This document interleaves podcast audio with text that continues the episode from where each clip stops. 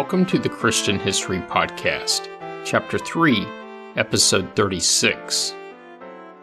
Last week, I wrapped up the episode covering the reign of Amenhotep III and briefly mentioned his successor, who would become known as Akhenaten. To set the stage, if the Exodus occurred in the mid 15th century BC, this would have been while the Israelites were getting settled in Canaan and while the Egyptians still exercised some control over the region. But, as you learned a few episodes ago, this also could have been before the Exodus, depending on which dating theory you subscribe to. Either way, the history of Egypt at the time plays an integral role with the history of the Israelites. This week, I'm covering the next couple of pharaohs, some of whom have names you are already familiar with, but their specific history is largely unknown in the Western world. And with that, let's get started. Amenhotep III died in 1353 BC and was immediately succeeded by his son, Amenhotep IV, who himself would sit on the throne for 17 years. But before covering his rule, I need to at least remind you of a few things mentioned in the last episode. First, number 4 was not the heir apparent, that would actually be his older brother, Thutmose, who, unfortunately for him, died before his father. So, Amenhotep IV would rise to the rank of crown prince. Also, there is debate if number 4 served as co regent prior to his father's death. Those that support the co regency claim it could have been as long as 12 years, which, by typical Egyptian standards from the period, would have been a really long time, about six times longer than usual. The general consensus is that if there was a co regency, it was more typical, about two years, if at all. Early in his reign, Amenhotep continued the tradition of construction, in his case, a new palace for his royal wife, Queen Nefertiti, the original and one and only. He also had new temples built, and improved on existing ones. And the focus on temples is important considering what is to come. In the seventh month of his fifth year, Amenhotep IV changed his name to Akhenaten. Why? Well, in short, he was attempting to emphasize his complete loyalty to their deity, Aten. The name Akhenaten can be translated to the phrase, the living spirit of Aten. So, in essence, he was claiming to be the living spirit of the deity. At the same time, he began construction on his new capital, named Akhetaten, which translates to Horizon of Aten. It would later be known as Amarna. And since we're already on the subject, I'll take just a minute to attempt to explain how this religious shift unfolded. At the same time as his other construction projects, he had several massive temples to Aten built. In these, Aten was usually portrayed as a sun disk with rays extending as long arms and tiny human hands at the end of each. Skipping ahead, later rulers would disassemble the Aten temples and use the stones in their own construction projects, particularly at Thebes. Thousands of years later, archaeologists would uncover some 36,000 decorated blocks from the original Aten temple many still displaying the original relief scenes and inscriptions. Back to Akhenaten's fifth year on the throne. In this year, he took pivotal steps to establish Aten as the sole god of Egypt. One of the first things he did was to disperse the priesthoods of all the other gods. But he wasn't done. He then diverted the income from the disbanded cults to support Aten Next, he centralized Egyptian religious practices in the city of Akhetaten, all while continuing the construction of this new capital, eventually building some of the largest temples of the period, all for Aten. And he changed one key aspect of worship, too. Aten was worshipped in the open sunlight, instead of in the dark temples, as had been done up until that point. But you have to go into this with the understanding that his attempted religious shift is not well understood. there is still a debate among academics about the extent he forced his religious reforms on the general populace. What is known is that he set about reworking the religious language to minimize the names of lesser gods, while promoting the name of Aten, or Ra, as he considered these the two names of the same divinity. To the extent of erasing, meaning carving out, the other deities' names from monuments. He seemed particularly focused on erasing the name of Amun, whom many of his contemporaries considered to be the supreme god. And the interesting thing about this is that this is about the same time that some Egyptian religious leaders were considering the merging of Amun with Ra, forming the hyper supreme being Amun Ra. And this merging was not fought by Akhenaten, at least in the beginning, he initially represented Aten as a variant of Amun Ra, placing his new belief in a familiar Egyptian religious context. One curious thing is that he did not really push the elimination of the other deities, just their minimization. The names Ahmose and Thutmose, both associated with various deities, remained fairly common among court officials. Also, jewelry depicting other beings continued to be worn throughout the kingdom. The best, and probably most accurate analogy I could find, was that Aten was equated with the sun, and the other beings were much dimmer in their magnitude, comparable to the stars of the night sky. But these same stars are present in the daytime, but their shine is completely masked by the brightness of the sun. So, the actual definition of this shift isn't really towards monotheism, but more monolatristic or henotheistic, essentially meaning the focus on one god out of many in a pantheon. By his ninth year, Akhenaten declared that Aten was not merely the supreme god, but the only worshipable god, and that he, the pharaoh, was the only intermediary between Aten and his people a unique position of power. He then ordered the defacing of Amun's temples throughout Egypt, and in a number of instances, inscriptions on the other gods were also removed.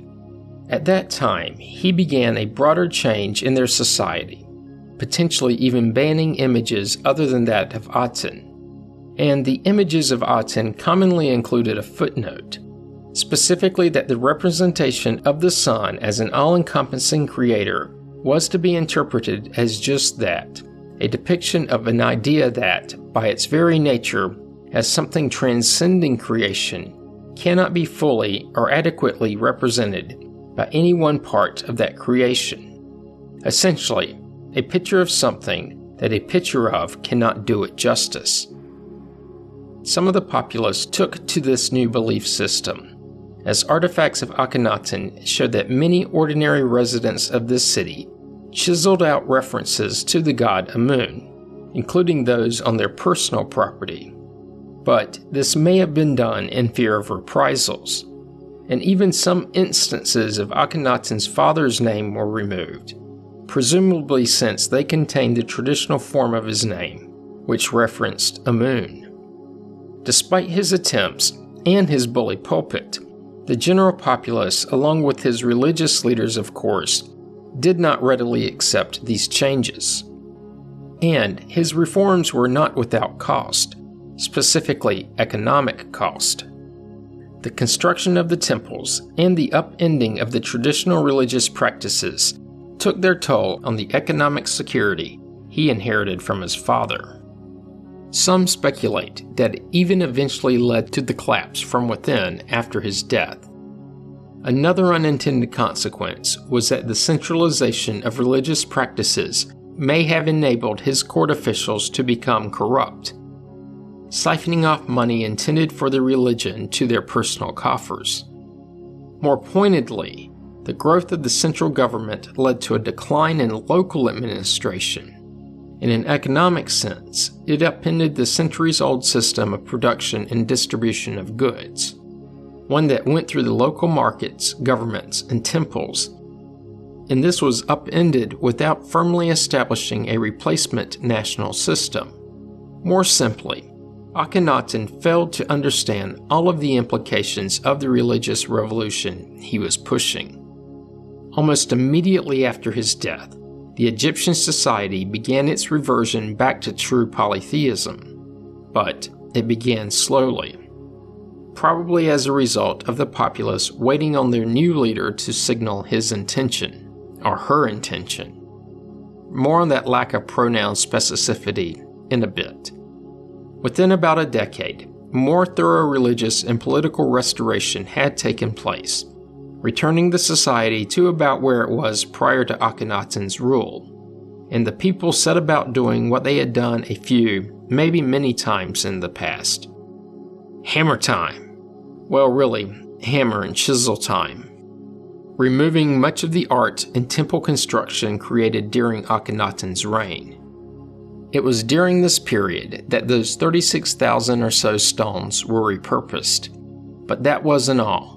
The monuments were dismantled and hidden, his statues were demolished, and his name was removed from the king list.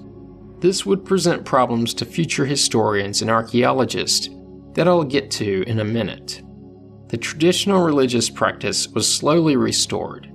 Over a decade later, and after his descendants were fully out of power, it was in this period that those 36,000 or so stones were repurposed but that wasn't all. His monuments were dismantled and hidden, his statues were demolished, and his name was removed from the king list.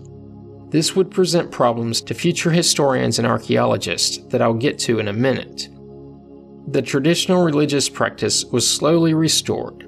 Over a decade later, and after his descendants were fully out of power, the new leadership tagged him with new branding, often referring to Akhenaten as the enemy or that criminal in archival records. And before moving from his religious changes to everything else concerning his time on the throne, there's a fringe theory I need to cover. And the usual disclaimer not my belief, but you probably want to hear it, just in case anyone ever mentions it to you. And that is the proposal that Akhenaten was the originator of monotheism, and that the Hebrews borrowed his belief in order for this to work, as I'm sure you've already figured out, the Exodus could not have occurred in the mid 15th century BC, as that would mean that the Israelites recorded their practice of monotheism 100 years before Akhenaten took the throne. It also assumes that you ignore Abraham, Jacob, Joseph, and the whole lot of other Hebrews that certainly predate this Pharaoh. Anyway, with that out of the way, to the theory we go. One of the pioneers of this belief was none other than Sigmund Freud, the early 20th century Austrian neurologist and psychologist. He actually wrote a book published in 1939, the year of his death, a book entitled Moses and Monotheism, where he explored the topic.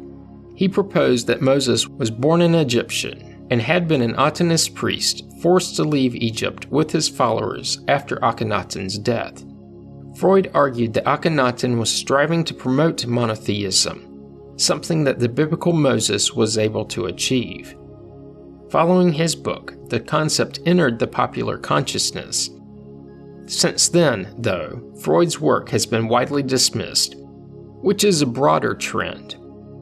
The book is now viewed as more of a thought experiment than an actual serious work. It's also important to note that Freud made a practice of treating religion as an infantile emotional need for a powerful supernatural parental figure. So, his attempt to dismiss the biblical story of Moses as the great something grandson of Abraham and a pillar of the early religion should not be a surprise. History forgot about Akhenaten until the 19th century discovery of the city of Akhetaten, the city he built and designed for the worship of Aten, essentially at Amarna. Early excavations at Amarna by Flinders Petrie. Yes, the Brit is back. His dig initiated interest in the mysterious pharaoh, and a mummy found in a tomb in the Valley of Kings is thought to be him. But I'm getting ahead of myself. The Amarna letters, which I've mentioned numerous times in the past, originated in his reign. they are essentially diplomatic correspondence uncovered at Amarna, so at the ancient city of Akhetaten, and provide the best documentation of Akhenaten's reign and foreign policy. These clay tablets were sent to Akhetaten from various royal governors through Egyptian military outposts. Also included were letters from the rulers of the kingdom of Mitanni, Babylon, Assyria, and Hatti. Like the letters received by his father, both the royal governors and the foreign kings wrote regularly to appeal for gold and other valuable resources. They also frequently complained that he had disrespected and cheated them. The letters revealed that early in his reign, Akhenaten had a disagreement with Tushratta, the king of the Mitanni. In the last episode, I covered how Akhenaten's father had formed an alliance with Tushratta against the Hittites. And this wasn't strictly a feud among the rulers of two different countries. It was a family affair, as Tushratta's sister Gilukhipa, along with his daughter, Tadukhipa, were married to Amenhotep III, so they were Akhenaten's stepmothers. Also, Akhenaten would marry his stepmother, Tadukhipa, making Tushratta his father in law, which brings me to Tushratta's complaint. The Mitanni king sent Akhenaten several letters complaining that the Egyptian pharaoh had sent him gold plated wooden statues rather than statues made of solid gold. He was also supposed to have sent gold beyond measure, but he didn't. And these weren't merely gifts, but they were part of the price he paid to marry Tushratta's daughter, their version of a dowry. But that wasn't the only diplomatic trouble faced in Canaan, all while the Israelites were getting settled in the region, at least according to one timeline. Akhenaten was apparently somewhat concerned about the potential impact of a successful Hittite attack on the Mitanni should it occur.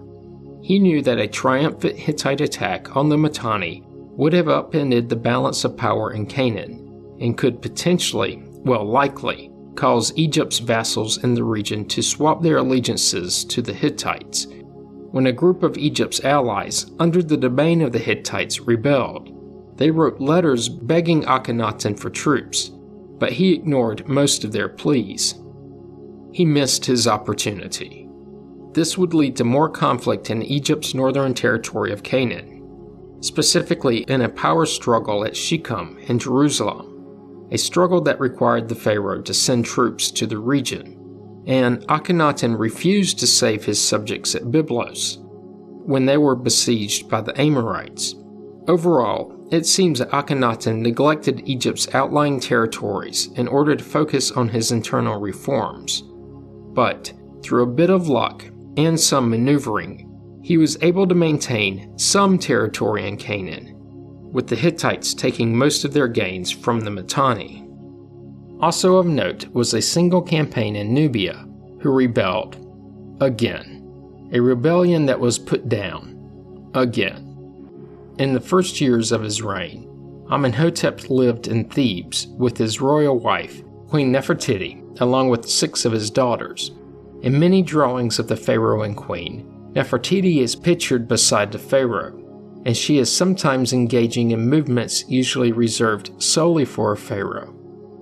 This is thought to suggest that she enjoyed unusual status for a queen early artistic representations of her tend to picture her as nearly identical to her husband, except for her regalia.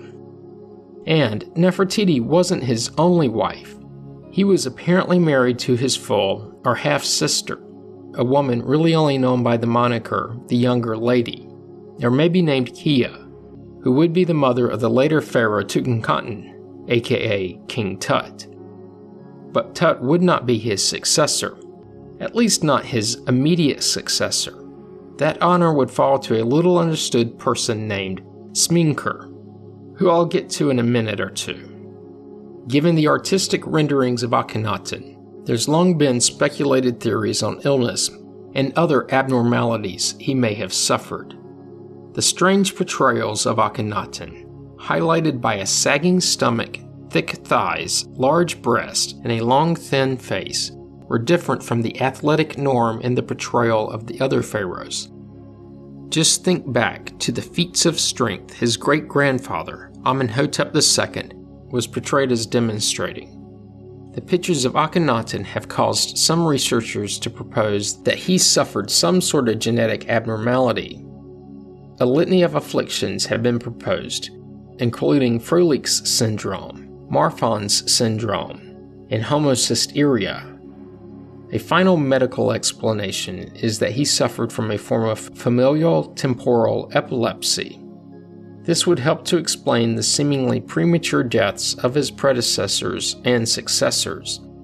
It would also provide an explanation for his abnormal body shape on sculptures and his religious conviction, due to this type of epilepsy's association with intense spiritual visions and religiosity but there is currently no definitive genetic test for epilepsy. So, despite having access to his mummy and that of his descendants, the theory is impossible to prove or disprove. And to note, diagnosing an ailment is difficult enough when there is a patient to examine. Doing so from a drawing is pretty much an impossible task. There is another potential explanation for his artistic portrayal and that is that he was drawn as some form of religious symbolism, owing to that the god Aten was referred to as both the father and mother of all people. It has been proposed that Akhenaten was made to look androgynous in artwork, as a symbol of the androgyny of their god. He may also have used his depictions to distance himself from normal people, as strange as these depictions appear to us today. Akhenaten died during his 17th year on the throne. Before his death, he made his plans to relocate burials to the east bank of the Nile clear. But at some point, his mummy was moved back to the west bank, and that's where it was recovered by archaeologists. When the mummy thought to be his was found, it wasn't exactly in pristine condition, and instead was a jumble of bones. But they do tell a bit of a story his skull is long and has a prominent chin, and the limbs are similarly light and long. In 2007, a CAT scan was conducted and found an elongated skull, cheekbones, cleft palate, and impacted wisdom teeth, implying that the mummy is the father of King Tut, and therefore is Akhenaten. Genetic testing yielded the same results. Akhenaten was succeeded by Smenkhkare, one of the shortest lived and more mysterious pharaohs of the period. Very little is known of Smenkhkare, most likely because later kings sought to erase the entire Amarna period from history. It's also unclear if Smenkhkare served as a co regent prior to his predecessor's death, and if he was ever really an independent pharaoh.